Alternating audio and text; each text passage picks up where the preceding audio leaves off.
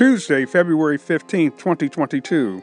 Welcome to Daily Word with John, 60 seconds of inspiration. Jesus said, Matthew chapter 28, verses 18 and 19, And Jesus came and spake unto them, saying, All power is given unto me in heaven and in earth. Go ye therefore and teach all nations, baptizing them in the name of the Father, and of the Son, and of the Holy Ghost. Jesus has conquered death, hell, and the grave.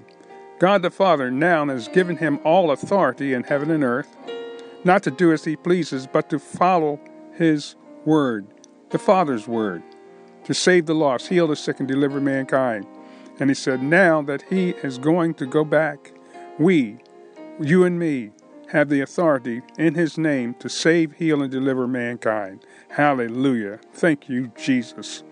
Father, help us to do your word, to preach Save, heal, and deliver your people. In Jesus' name, amen.